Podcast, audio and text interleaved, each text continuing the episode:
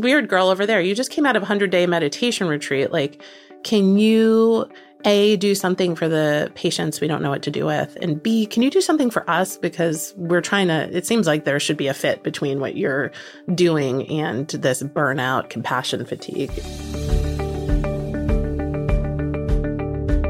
My guest today, Leah Weiss, is a PhD, a professor, teacher, researcher, meditation expert at Stanford University, specializing in the application of mindfulness and compassion. She teaches a number of the most popular classes at Stanford on compassion, world religion, philosophy, experimental introduction to Buddhism. She has a super cool new book out called How We Work. I actually began a conversation with Leah a couple of years back because I became fascinated with not just her academic work, but her personal journey. When you look at the body of work she's created and the incredible volume of, of, of people that whose lives she has touched, it's really impressive. But what I didn't know when I first met her was that that journey actually was set in motion when she was in ninth grade, when she stumbled into a class that was taught on enlightenment in high school of all places. And that would end up serving her incredibly well because in her early years at Stanford, she suffered the loss of one of her closest, oldest friends. And that set in motion this incredible sojourn, which took her out of Stanford into India, into all sorts of really deep dives into who she is, the, the, the life and world around her, meditation and compassion, and why it really matters so deeply. So excited to share this conversation with you. I'm Jonathan Fields, and this is Good Life Project. Quality sleep is essential. That's why the Sleep Number Smart Bed is designed for your ever evolving sleep needs. Need a bed that's firmer or softer on either side? Helps you sleep at a comfortable temperature? Sleep Number Smart Beds let you individualize your comfort so you sleep better together. JD Power ranks Sleep Number number 1 in customer satisfaction with mattresses purchased in-store. And now, save 50% on the Sleep Number limited edition Smart Bed for a limited time. For JD Power 2023 award information, visit jdpower.com/awards. Only at a Sleep Number store or sleepnumber.com. Hey, it's Ryan Reynolds and I'm here with Keith, co-star of my upcoming film If, only in theaters May 17th. Do you want to tell people the big news? Right, I'll do. Sign up now and you'll get unlimited for $15 a month in 6 months of Paramount Plus Essential Plan on us. Mintmobile.com slash switch. Upfront payment of $45 equivalent to $15 per month. Unlimited over 40 gigabytes per month. Face lower speeds. Videos at 480p. Active Mint customers by 531.24 get six months of Paramount Plus Essential Plan. Auto renews after six months. Offer ends May 31st, 2024. Separate Paramount Plus registration required. Terms and conditions apply if rated PG.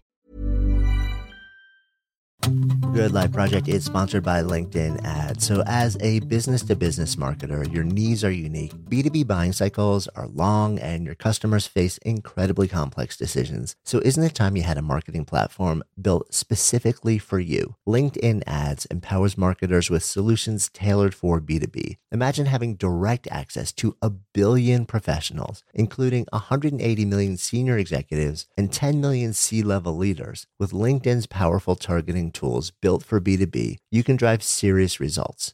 LinkedIn ads generated two to five times higher return on ad spend than other social platforms in the technology space. We've actually tapped the power of LinkedIn ads a number of times ourselves, and the campaigns have been really successful. If you're ready to revolutionize your B2B marketing, try LinkedIn ads with a $100 credit on your next campaign. Terms and conditions apply. Go to linkedin.com slash goodlifeproject to claim your credit. That's linkedin.com slash goodlifeproject or just click the link in the show notes. Terms and conditions apply.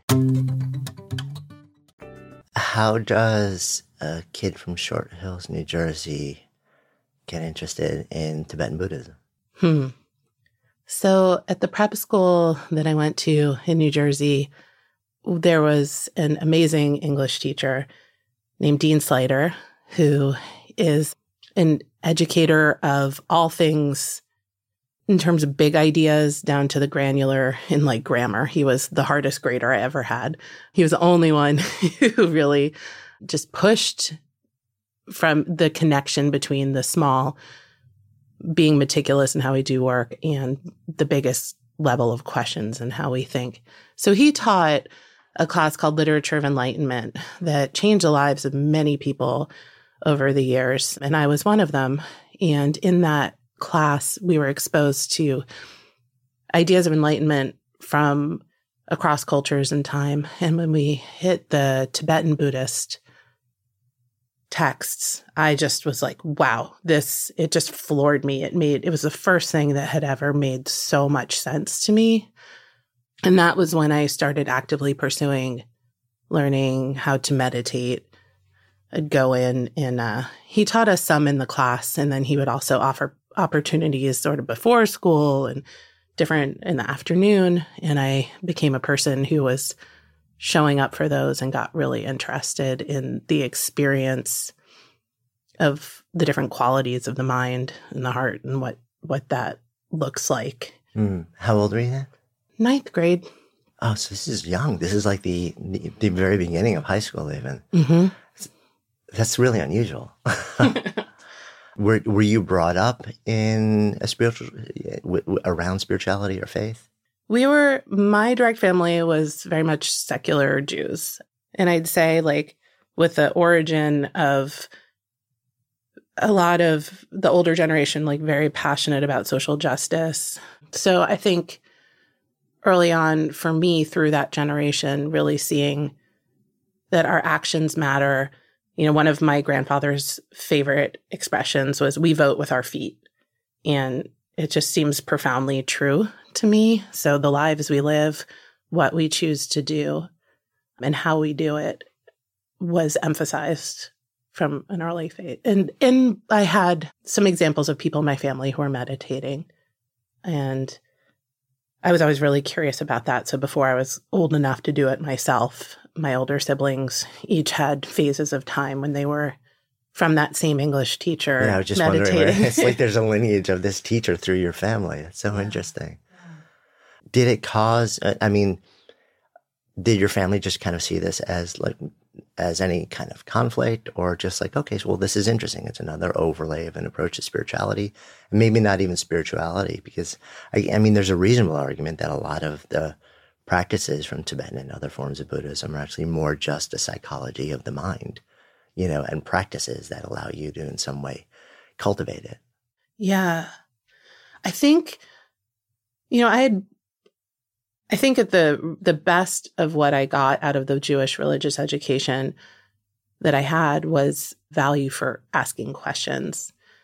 And for me, the precision of the practices that I was getting out of the Buddhist context of learning how to different ways of looking at the mind and training the mind were very practical ways of engaging with similar questions. Yeah, it's almost like it, it, it allows you to cultivate a state of awareness and stillness that lets you almost like see more and understand what the deeper questions are. And, and does that resonate? I mean, I, that's just been my experience with a lot of these practices. Absolutely, it resonates, and I, I think that for me, that some of the most interesting conversations that I have are with with other people who are coming from any number of religious backgrounds or or just even very thoughtful secular humanists who are paying attention to how their lives happen and how they unfold in, in the sort of detail of the interactions and their mental and, and emotional and physical experience. Yeah. So as at a young age, how did you I'm curious, how did you interact with some of the more esoteric ideas of Tibetan Buddhism, like the idea of reincarnation and karma, and some of when you start getting into that side of things. Yeah.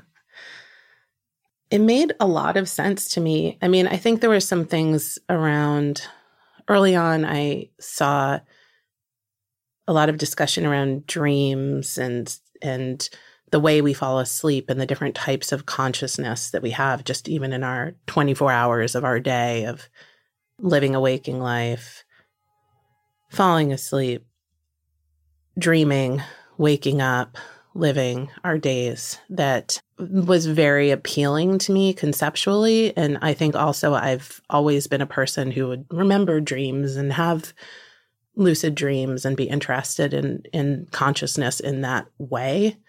And uh, you know, and I think this was another place that my family played into my mom from very early age would ask questions about our dreams and what we experienced. And I think that there was a way in which she just, that was part of the discussion, which made it something that I would focus on. And that's actually one of the things that I do with my kids now. I don't, you know, insert a whole lot, but I will ask questions like, what was your dream? How did you feel? And what was it like? You know, they go through phases where they have nightmares. And was it like when you woke up and you realized it was a dream? To try to point to that idea of we're constructing during our sleep, during our lives, and that the insight that we can have about that is applicable. Yeah, I mean. I remember speaking with a shaman a little while back, who came out of sort of one of the ancient traditions out of Mexico, and he was sharing that that their tradition believes that we our realities are manifestations of our dreams. So to the extent that you can enter your dream and become lucid, for lack of a better word, and you know, like have some control over it and construct it the way that you want it to be, that that then becomes our manifest reality in real life, and that that is sort of the unlock key for creating the waking life that you want. Such a great way to put it. And I think it's really interesting. I mean, there's there's you know research at Stanford on lucid dreaming and trying to what happens when you try to provoke that experience for people. You can actually train them to dream and wake within their dream. And this is, you know, consistent with thousands of years old spiritual traditions. Uh, and I think it's exactly how you just express that makes so much sense to me because it's it's about the experience of waking within your dream, but it's more about the experience of realizing the degree to which we're constructing our reality. I remember one of my favorite projects as an undergrad um, was doing a paper and presentation on it was a technology, a history of technology class, and the paper presentation was about the interplay between Tibetan lucid dreaming practice and the Matrix, which had just come out. Awesome. it was so much fun. But I love like those glimpses that Neo has, I feel like are so on point with you know, not even just Tibetan Buddhist practice, but if you think about things like sacramentality, like when I would take classes in graduate school from people like Father Mike, Michael Himes, who's, you know, a world famous theologian on particularly on who who is engaging with this idea of sacramentality, the really real, what's happening underneath our experience. I think that this is something that all the wisdom traditions are pointing to that we can access that through breaking open our constructions. And in my mind, this is another place where, you know, research like Ali Crum at Stanford, she has done a lot of really interesting studies just about how how we think about things like how we move our body or the food that we eat impacts our body's experience of how we're moving and the food we eat. Like there's such a strong feedback loop between mind and body that we're only beginning to be able to really capture, but I think is a long held intuition from wisdom traditions. Yeah, it is amazing how deep that connection is, right? There's, um, I can't remember who, who did the research. I remember reading a study um, where they were looking at housekeeping staff in a hotel do you recall who that was? That's Ali Crum. Was okay. There we go. and where she showed that simply telling one group of the housekeeping staff that what they were doing, you know, quote, qualified as legit exercise. And they went back afterwards and they measured, you know, like real physiological changes in the body and the, the body mass index of the group that just thought that what they were doing qualified as exercise. Somehow doing the exact same thing, it it changed them metabolically and physiologically, physiologically, which is kind of mind boggling because it really does speak to how much of we think we think about our I think our physical destiny as being controlled by what we do. You know, but how much of it if like without changing anything that we do, like is there a way to shift our intention and the way that our mind interacts with our body to just internally change it? It's kind of amazing.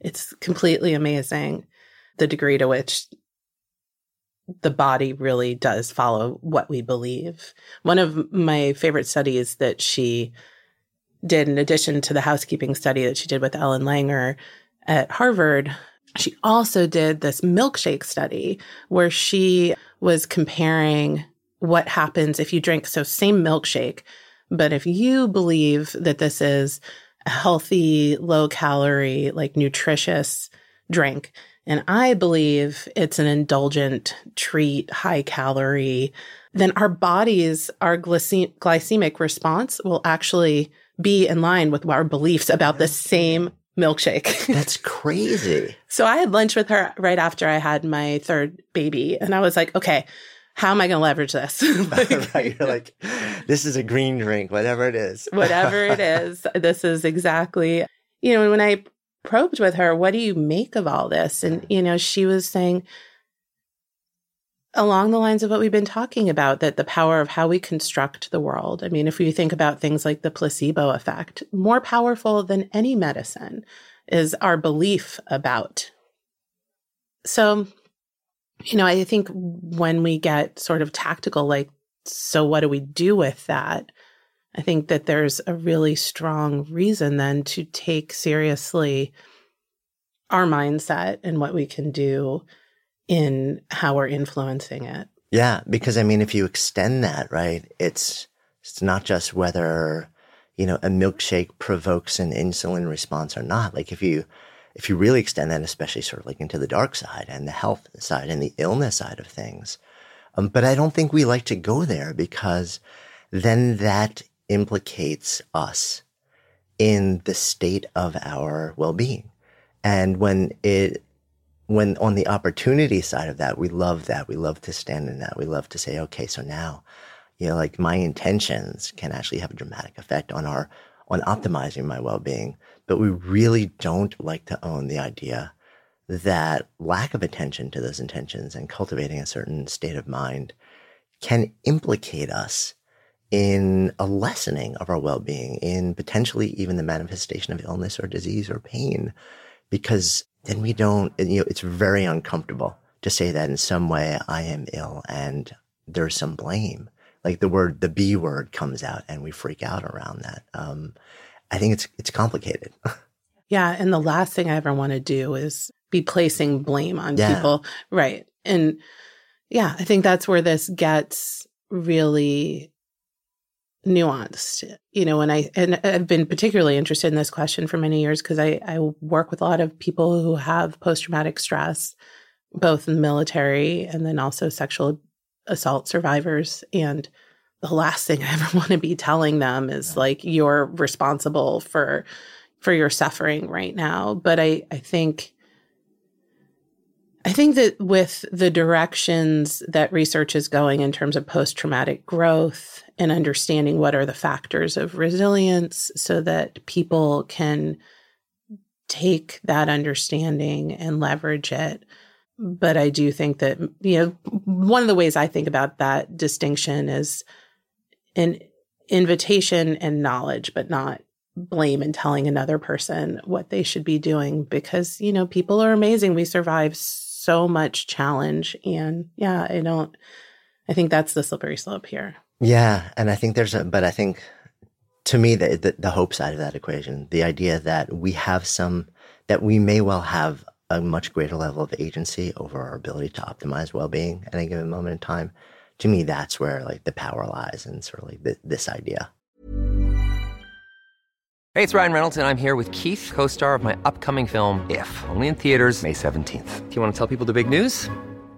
All right, I'll do it. Sign up now and you'll get unlimited for $15 a month in six months of Paramount Plus Essential Plan on us. Mintmobile.com slash switch. Upfront payment of $45 equivalent to $15 per month. Unlimited over 40 gigabytes per month. Face lower speeds. Videos at 480p. Active Mint customers by 531.24 get six months of Paramount Plus Essential Plan. Auto renews after six months. Offer ends May 31st, 2024. Separate Paramount Plus registration required. Terms and conditions apply if rated PG. Here's a cool fact. A crocodile can't stick out its tongue. Another cool fact you can get short term health insurance for a month or just under a year in some states. United Healthcare short term insurance plans are designed for people who are between jobs, coming off their parents' plan, or turning a side hustle into a full time gig.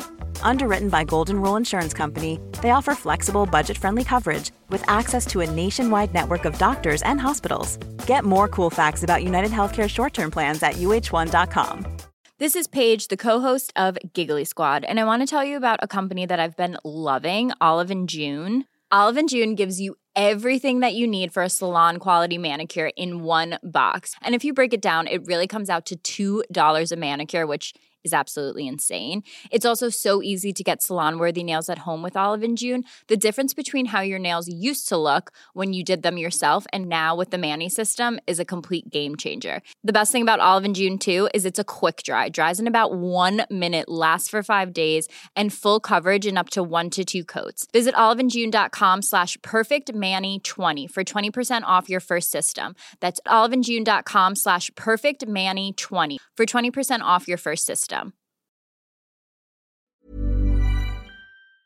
Good Life Project is sponsored by Lexus GX. So, have you ever owned something that inspired you to just up your game? For me, it was this high end mountain bike. I love the ultralight frame, the suspension, the precision gearing, and I realized it deserved to be ridden to its full potential. So, I started training harder so I could experience the joy it could give back to me. And it paid off. That bike helped me discover just new levels of performance and straight up joy. When we own exceptional things, they inspire us to do exceptional things. The all new Lexus GX has an exceptional capability that will have you seeing possibilities you never knew existed. Its advanced technology and luxurious interior mean that wherever you go, you'll never go without. Imagine tackling rugged landscapes with the available 33 inch all terrain tires and multi terrain select, then unwinding with the available front row massaging seats. This is a vehicle that inspires you to go further to live up to its full potential. So why settle? Live up to the all new Lexus GX, luxury beyond limits. Experience amazing at your Lexus dealer.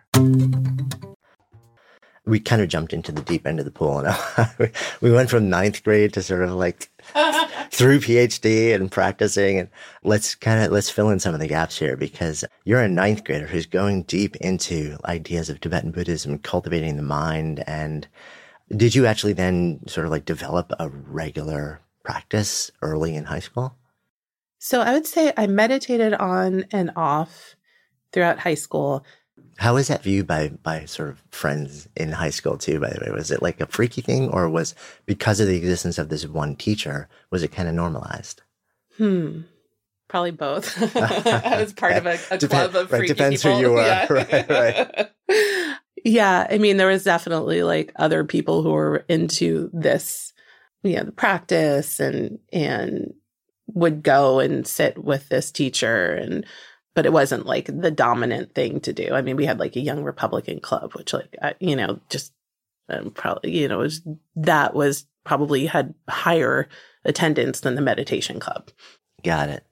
So you moved through high school. As we know, you ended up going to Stanford to do your undergrad work. But somewhere after high school, you had a tragedy with a friend also. What happened? So one of my very closest friends from growing up in New Jersey, I spent so much time at his house. There was actually like a guest room that they called Leah's room.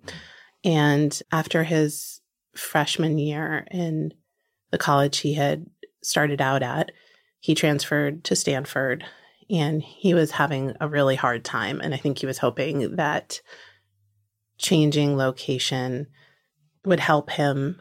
And what was happening that, you know, we understood after the fact is he was having onset for really severe mental illness and was going through kind of manic phases interspersed with phases where he was would return to his sort of usual self and really be in pain and Was he aware of the fact that he was sort of going there and coming back or no? I don't think he was at the time.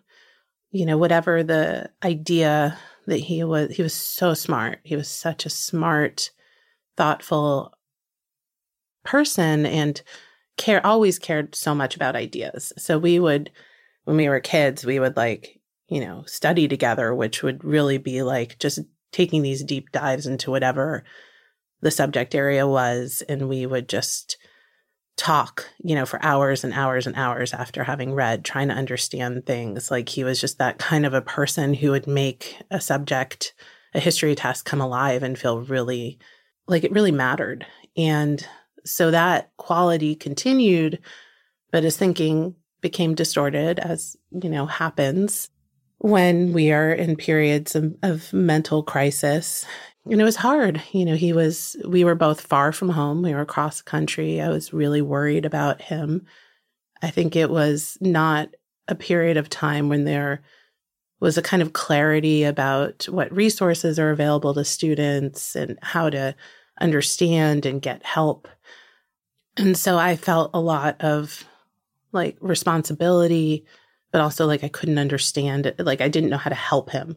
You know, he would my ability to help ground him diminished as his challenges got more severe. So eventually it just was impossible for him to stay in school and he went home for, you know, ostensibly a break. And he got, I think at that point, it became clear that he needed to have some pretty acute mental health support, which he got. And he seemed to be doing better. And then he went home and he was pretty much surrounded by his family all the time, but there was a little window when they were out and he died by suicide. It was awful. And he, one of the last things he was actually reading was one of the Tibetan Buddhist texts. And I think he had taken some of the ideas around rebirth and you know, I think in some sense they probably gave him hope for another round, another opportunity. Like that, maybe he could come back in a more peaceful way. Yeah, he was just so agonized at, at that point. That had to have been, I mean, obviously terrible on so many levels, and you as sort of a lifelong friend, especially layered on top of an already, I mean, Stanford is not the type of place where you're just kind of kicking back and playing frisbee every day. There's huge academic pressure. How how were you when this all happened? I so he had just left and I decided, you know, when spring right before spring break came up and so I guess it was winter quarter and my friends were all going on a trip and I was just like I can't and I went on a meditation retreat. And so I was there when I got the call from my mom to tell me and I just, you know, crumbled and I couldn't go back to school right away at all. So decided I had been planning further out to go and spend time in the Tibetan refugee community in northern India. And I just did that sooner because I was like, I can't be in the classroom. I have to go pursue that. That felt really important and meaningful and like it would hold some truth or something that was felt reliable to me, which I just wasn't feeling like could happen in the classroom at that moment. So I went, I missed the funeral because he was also Jewish. And so, you know, this funerals happened really quickly. So by the time the news had gotten to me, it was already too late to be there for that. But I did get back for Shiva and then just stopped out from school and went to India for, I think that first trip was probably about a year because I just didn't, it took me a lot of time and to get settled in the Tibetan community there. And I, I was finding so much that was helpful that I just felt like I couldn't come back. Yeah. When you, when you arrived in India, what was that like for you? Sort of like stepping into this completely different world, especially in coming out of this profound loss? I was grieving so acutely. Like I couldn't sleep. I was just remember like vividly being up all night. First, I went to Delhi and then I took a train to northern India and then a bus of this crazy, you know, totally sketchy mountain path. I, have actually heard about that bus and that path. It was this on the way to, to uh? Exactly. Yeah, right. yeah, yeah. It's legendary. yeah, terrifying. Oh my god, terrifying. and I just I couldn't sleep, so I would just um, I had learned some when I was on retreat. I had learned some visualization practices and some compassion practices that were really helpful, and also that I could do with the friend in mind. And I would just do those all night long, and then as soon as it was as it was light, I would get up and go do the kora or circle around the temple with the Tibetans and just like practice meditation there, but you know, do a lot of prostrations and refuge practice and just with this friend in mind. And I think eventually my sort of nervous system started to downregulate after some time of this. And then I was able to sleep and eat and do those basic things again. And the fortunate thing is I didn't push myself to like start doing my research right away. I gave myself a big chunk of time to just arrive. And then so that gave me, I think, probably the best possible context for me, what I needed. Yeah. I mean, it sounds like also it was, it was, it was key to your, to your process of healing but also it kindled other things in you. It kindled something, which it sounds like then became really a focus of your life's work to a certain extent or some different awakenings. Yeah, absolutely. I think, you know, being in that environment where so many people, you know, they'd left their home, they'd left their families or their extended families, and they were in diaspora and they were living in the context of acute suffering without a lot of the privilege that I came with of, you know, the education and the passport and the financial support. And so I think very quickly it helped me to see that if they could find a way of being amidst that uncertainty, then there was hope for me too. You know, and then when I started spending time at the Tibetan refugee, the Tibetan Children's Village, which is basically an orphanage. And so uh, it's a school that's above the town. So you'd walk up or take a rickshaw up. And the kids would live in these houses of like 50 people, 50 children with like a couple. And the couple is like younger than I am now, you know, in their 30s often or 40s. And and I spent time in these homes and just, you know, seeing the way that I didn't know what their mindset was, but it was very clear that the parents taking care of these kids were finding so much. They were clearly practicing their, you know, it's not just meditation, like their ritual and their chanting. And like it was just so embedded in the way that they lived their life. Like you would have, you know, people sitting around with their long, thin paper pecha texts and chanting and praying while other people around them were eating. And, you know, there was just such a focus on compassion practice and, and using suffering as a way to learn, um,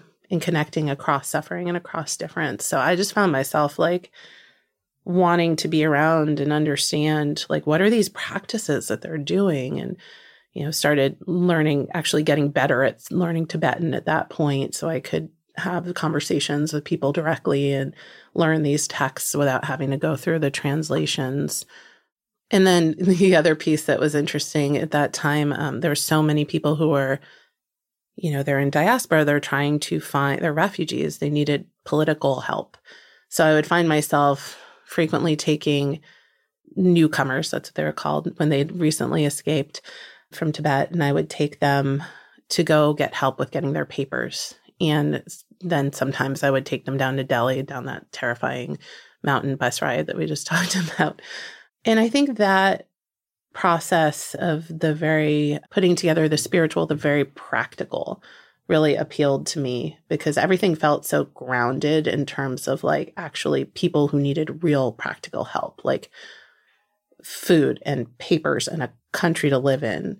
It wasn't like the kind of spiritual practice that's sort of like self self-centered or self-indulgent because I think that those two together made a really big difference for me. And also, you know, putting that together with the experience of losing my friend, I realized that I wanted to get more skills so I could support people with mental challenges and tactical challenges. And it was kind of out of all of those trying to figure out how to be a caseworker with no resources and be a mental support, you know, and talking with people about their trauma. And they speak about it very differently from different cultural contexts. So all of that got me really interested in what later became m- my desire to do social work training. So I could like actually have some skills and frameworks that I felt like I could pull from. Yeah. So it's like this was the the underpinnings of it and the deeper practices and the just personal experience.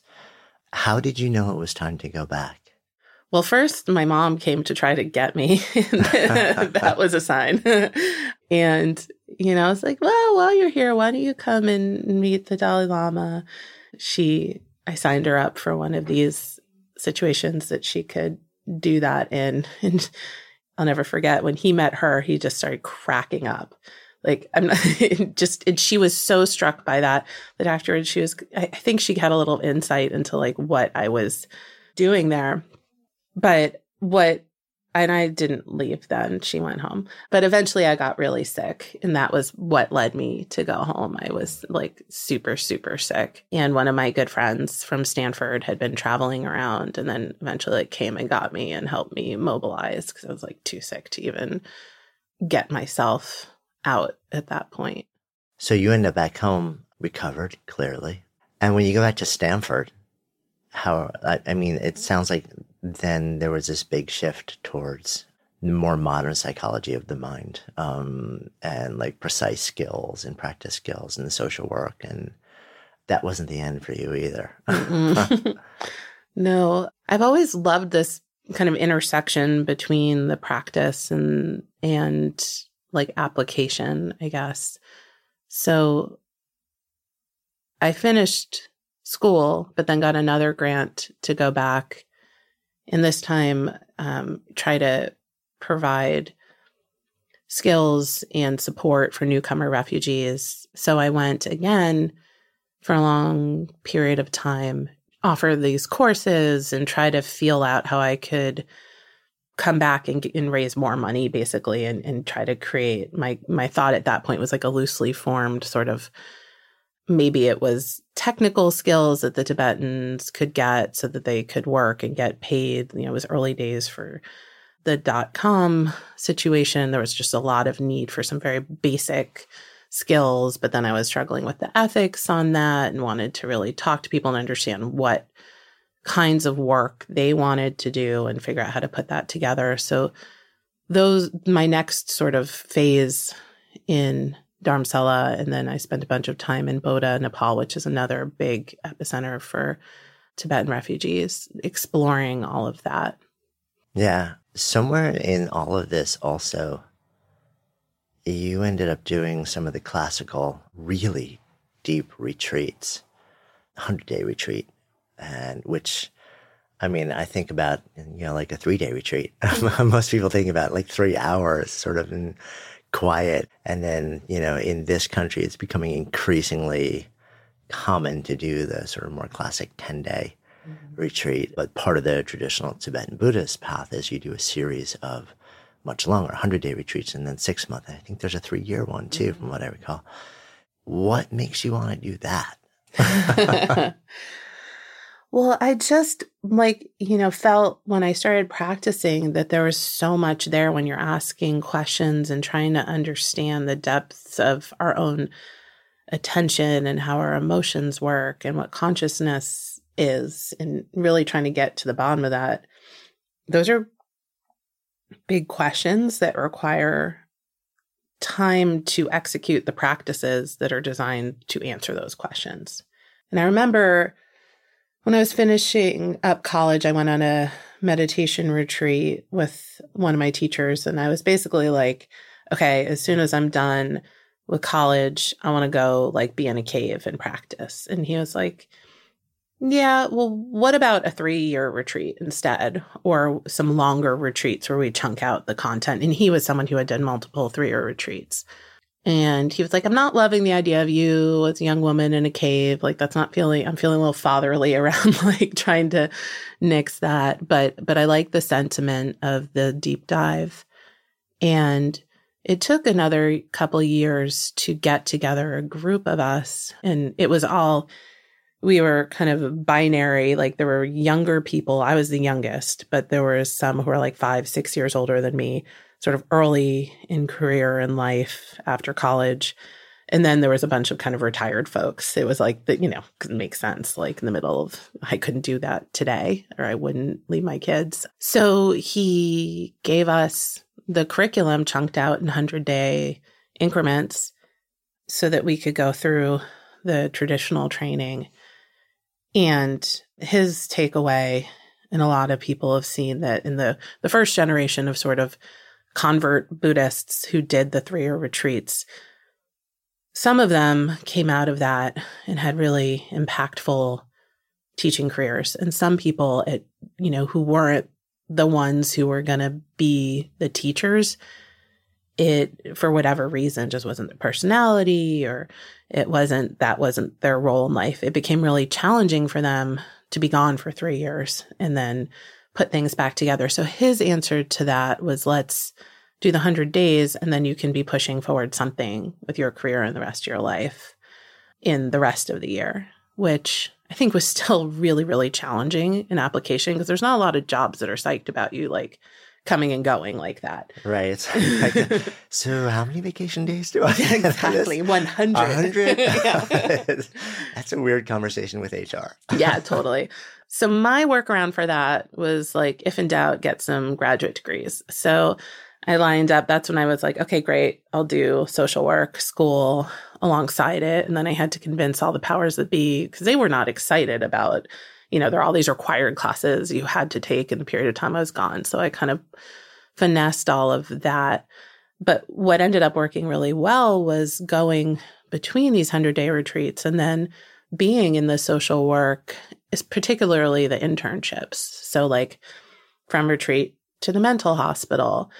And this was around the time that there started to be a lot of conversation about compassion fatigue for providers and secondary trauma and what does it mean for professional caregivers who are working with trauma day in and day out. And so I kind of organically ended up being asked, they were like, Hey, you, you weird girl over there, you just came out of a hundred day meditation retreat. Like, can you a do something for the patients we don't know what to do with? And b can you do something for us? Because we're trying to it seems like there should be a fit between what you're doing and this burnout compassion fatigue issue. So i started doing offering those trainings and this was you know before mindfulness and compassion had the sort of buzz around them that they do now. It was kind of one of these, you know, it had been really popular in the 70s and died down. And now this was kind of like still perceived to be a little bit of like a throwback hippie thing. It wasn't like there was no wisdom 2.0 world yet. The Compassion Center at Stanford was just starting then. So it, it felt like a really important question. Like, what does it mean to take practices make them accessible, make them secular so that people from different religious traditions can engage with them. Good Life Project is sponsored by Lexus GX. So, have you ever owned something that inspired you to just up your game? For me, it was this high end mountain bike. I love the ultralight frame, the suspension, the precision gearing, and I realized it deserved to be ridden to its full potential. So, I started training harder so I could experience the joy it could give back to me. And it paid off. That bike helped me discover just new levels of performance and straight up joy. When we own exceptional things, they inspire us to do exceptional things. The all new Lexus GX has an exceptional capability that will have you seeing possibilities you never knew existed. Its advanced technology and luxurious interior mean that wherever you go, you'll never go without. Imagine tackling rugged landscapes with the available 33 inch all terrain tires and multi terrain select, then unwinding with the available front row massaging seats. This is a vehicle that inspires you to go further to live up to its full potential. So why settle? Live up to the all new Lexus GX, luxury beyond limits. Experience amazing at your Lexus dealer. Imagine the softest sheets you've ever felt. Now imagine them getting even softer over time. That's what you'll feel with Boll and Branch's organic cotton sheets. In a recent customer survey, 96% replied that Boll and Branch sheets get softer with every wash. Start getting your best night's sleep in these sheets that get softer and softer for years to come. Try their sheets with a 30-night guarantee. Plus, get 15% off your first order at bollandbranch.com. Code BUTTERY. Exclusions apply. See site for details. When you need mealtime inspiration, it's worth shopping Kroger, where you'll find over 30,000 mouthwatering choices that excite your inner foodie. And no matter what tasty choice you make, you'll enjoy our everyday low prices, plus extra ways to save, like digital coupons worth over $600 each week. You can also save up to $1 off per gallon at the pump with fuel points. More savings and more inspiring flavors make shopping Kroger worth it every time. Kroger, fresh for everyone. Fuel restrictions apply. So that was what I was doing between retreats and then going back and doing more practice. Yeah, I mean, it must have been so interesting also to go from 100 days on retreat into an institution where there was profound suffering both within the patients and the providers. You know, in different reasons, but they're both experiencing this deep suffering. And then to come from you know, be able to bridge with, okay, so now you have a modern skill set and now you're, you're going very deep into wisdom tradition based skill set and then be able to say, okay, so let me meet these two groups at a point of maximum pain and see how these two different worlds blend together in a way that might be have sort of like compound interest, right? you know, maybe, maybe these can all work together in a way where we can create better outcomes for everyone.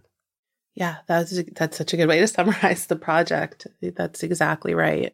Uh, so from there, I mean, that for you sounds like your career has just sort of like then followed this trajectory. Or it's like, okay, that did you know at that point, like this will be my work, that this would then become the work that you do as a professor and then bring it out into organizations and enterprises and stuff like that. Did you have any sense, or has it been kind of just like I'm waking up today and I'm doing the thing that I feel right about. yeah, I think it wasn't until it was already happening that I thought it, I, I didn't, the things I'm doing now, I had not planned for. I, I thought that I would pursue more retreat and probably teaching within the Buddhist tradition.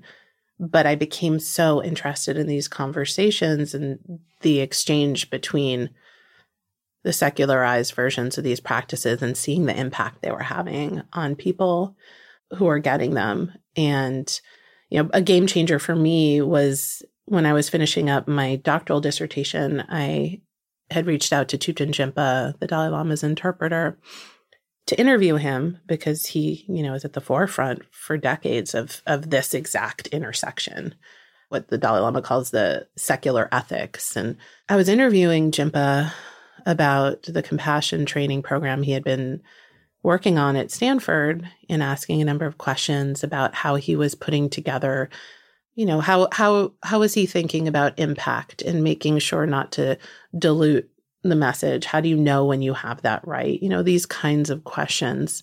And also asking from the buddhist perspective like what are your concerns? And in terms of you know sharing these practices outside of the tradition and the context that they're embedded in because these were things i was deeply concerned about. So jinpa flips it around and also starts asking me well these are very specific questions to be asking. What you know what brings you to this topic? And i i told him that i had been starting to by that point had done a, de- a good amount of particularly in healthcare being offering trainings and developing practices, started a nonprofit around it. And he said, Well, great. You know, when I was talking to him, I'll never forget my, I was sitting in my home office and my 10 month old daughter was playing on her gym beside me. I didn't have childcare and my husband was in architecture school and he was like out doing a studio. And so Jinpa's like, great. Can you come to California in two weeks? And we're in Boston at the time you know, huge snowstorm, epic snowstorm. And I need you to come to California in two weeks because we're having this small invitational retreat for people who I want to run, to set up and run our teacher training program where we're going to train people around the world to teach the compassion curriculum. And I'm looking at my daughter on the floor. I've never traveled anywhere with her yet. She's my first kid. And I'm like, okay, you know, like we're going to make this happen. And we did get there. And the conversation to me was so exciting because it was this combination of people who were coming from deep contemplative traditions and neuroscience and, you know, great research backgrounds. And it just felt like such a important time and place. So I ended up, you know, pretty much by the end of that trip, we were there for a week and I was ABD, little baby, hadn't finished my dissertation and had agreed to go and be the director of education for this compassion center out of Stanford and help them, you know, set it up, eh, which was exciting. And, you know, it's been kind of one out of that practice, out of that being at Stanford, then started teaching at the business school and some of these other things kind of unfolded but it was definitely not the like master plan. Yeah. I mean it, it's so interesting also because you sort of just keep following the next thing and the next thing and the next thing which takes a lot of faith to a certain extent or it takes an openness to saying okay i have no idea how this is going to end up.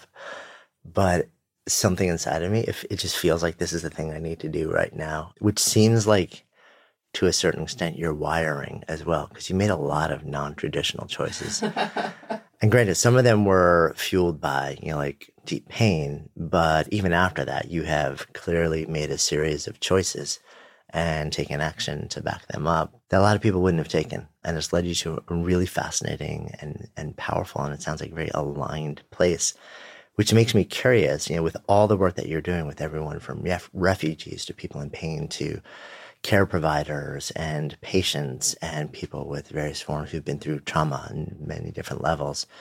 And then when you sort of you arrive at Stanford and you start teaching, and then you start to realize that a lot of the people that you're interacting with and sharing with these ideas with are either you know, students who are planning to go into business. And then as you start to go out into the world and consult and now write and have a book on these ideas and you're in larger organizations doing this, how in your mind, sort of like, how does that, how does that evolution feel to you? Sort of taking these ideas that are so deeply, clearly so deeply personal to you and built on personal consciousness and, and personal pain and, and awareness into the context of business and organizations?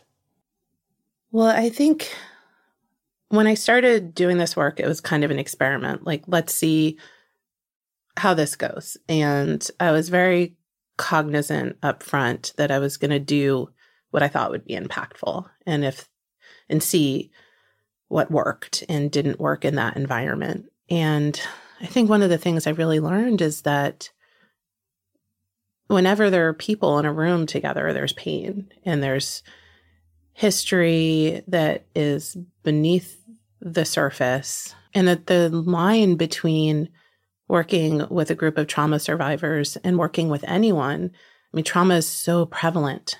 You know, I think to the class that I was just teaching this quarter at the business school, I had, you know, multiple students who have one with very severe post traumatic stress, you know, several who are struggling with severe anxiety. And, you know, I've definitely had students talk about pretty much the whole range of mental experiences.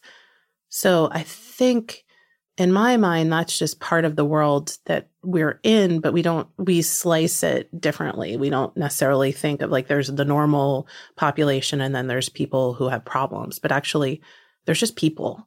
And I think that that's one of the things that happens in this class that in the reflection papers, you know, that in the discussions I have with students one on one, and I hear more about their lives and their hopes. And, you know, they are high potential leaders. And they also, many of them are, are passionate about how they want the world to look. And so I start, you know, thinking about this is an opportunity when I work with organizations, when I work with these leaders in the business school that you know they're going to be the ones who are going to create the workforce that our kids are going to enter into someday. And so i take that very seriously. And it also has been helpful um, i've really benefited from doing the work with the women in mba program and those are just groups where i've facilitated conversations for small groups of women over time there's no grades it's not a class it's just an opportunity to get together and my role is to facilitate their conversation with each other and their exploration. And they're asking, you know, big questions like all your listeners are. How how can I live? How can I how do I want to live? What are how do I make the best choices for my full self that includes professional but is not only limited to that part of that role. Yeah. No, that makes a lot of sense. And I think I mean it feels like on the one hand, a lot of the gloss that I see around things like mindfulness and compassion training in the context of business is performance related. And it feels weird to me, but I also understand that that is, I'm not averse to offering that as a point of entry to simply introduce an idea that you know that regardless of why people come to the ideas and the practices, if they embrace them over time, it will affect them in myriad ways that go so much deeper and so much farther beyond that. And also what you said, I think is, is really important. And I think it's a nice reset for me to hear you say it, which is businesses are made up of people. I think sometimes we forget that, you know, and if you got a thousand people in a business, they're going to be as human, as alive, as concerned, as anxious, as wounded, as any students, as any, you know, like other thousand people that are living in a lot of different places, maybe in different ways on different levels, but still, you know, and to simply introduce these ideas and these practices, you know, okay, so it's within the container of this thing called a business, but still it's, it's ideas and practices that help each person within that container on a very human individual level. And if that ends up changing them in some way or giving them skills that ripples out into the culture and the impact and the quality of the way that that entire organization serves, how could that be a bad thing? Yeah, I think that's, you know, and I think for me, the other piece that became really important was just seeing the challenge of putting together the the training that I had had with what life looked like working full time with three little kids and and struggling. And you know i think for me one of the really challenging times was after i had my third child and that postpartum and back to work time it just was very real to me how the organizations respond and offer support and the challenges that so many people are going through alone in that space in their lives of, of the especially in transition times after you know going back to work after you've had a child and you're exhausted you know it's like you reach the peak of exhaustion right when maternity leave starts because now it's been several months where you've been woken up every two or three hours you know you've been through this.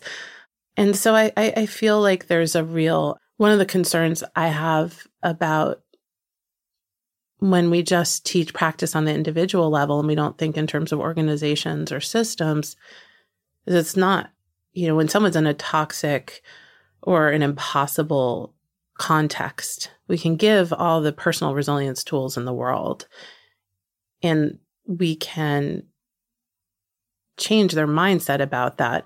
But better would be if we can have the environment, and the context, and the organization be humanized. So I think for me, there becomes this really important opportunity now that I think leaders are thinking in terms of okay, if there is a return on investment in making my workforce more compassionate, um, if that makes sense to the bottom line, how do I do that? I want to seize that moment and, you know, really help think through and it'll look different in different types of organizations. It'll look different in healthcare than it will in finance and it will in tech than it will in manufacturing. But I feel like this is a really important moment to be putting practical changes into place that hopefully will change the lives of you know workers who also have families and you know have sick loved ones that they're trying to look after and all the realities that we're going through. We don't compartmentalize who we are in these different roles. They're all happening at one time. So how can our organizations that we spend our time in get that and do that better for themselves, for the bottom line, but also for us as people. Yeah. I mean, so it's, it's like a two pronged approach from bottom up and the top down simultaneously. And hopefully the effect of both, you know, complements and amplifies each other. Really, I mean, I'm so interested in the work that you're doing. And also, I'm really curious to see how this work gets adopted on a larger scale over the next five, ten years, because I think we need it now on an individual level. I think our culture needs it now on a organizational and societal level more than ever. And to the extent that we learn to be more mindful, to be more aware, to cultivate personal and cultural compassion. If not now, then when? So it feels like a good time for us to come full circle also. So I always wrap up with the same question with everybody. So as we sit here, if I offer the phrase out to live a good life, what comes up? Mm, to remember that we are embedded in networks of relationships, that we're never actually alone, and that our actions have deep and profound impact, that what we do matters. Thank you. Thank you. Hey, if you're still listening, thank you, thank you, thank you. I love that you've enjoyed this episode so much that you're still here. That's awesome. You are awesome. And while we're wrapping things up, might as well share a quick shout out to to our really fantastic brand partners. If you dig this show, and I'm guessing you do because you're still here, please support them. They help make the podcast possible. Check out the links in today's show notes. Oh, and don't forget also grab your spot at this year's Camp GLP. I will be there. Our amazing family will be there waiting to hug it out, to talk it out, to just really enjoy our time together. If you've been waiting, be sure to register soon and lock in your spot and get our final $100 discount. Visit goodlifeproject.com slash camp today to learn more, or just click the link in the show notes. See you next week.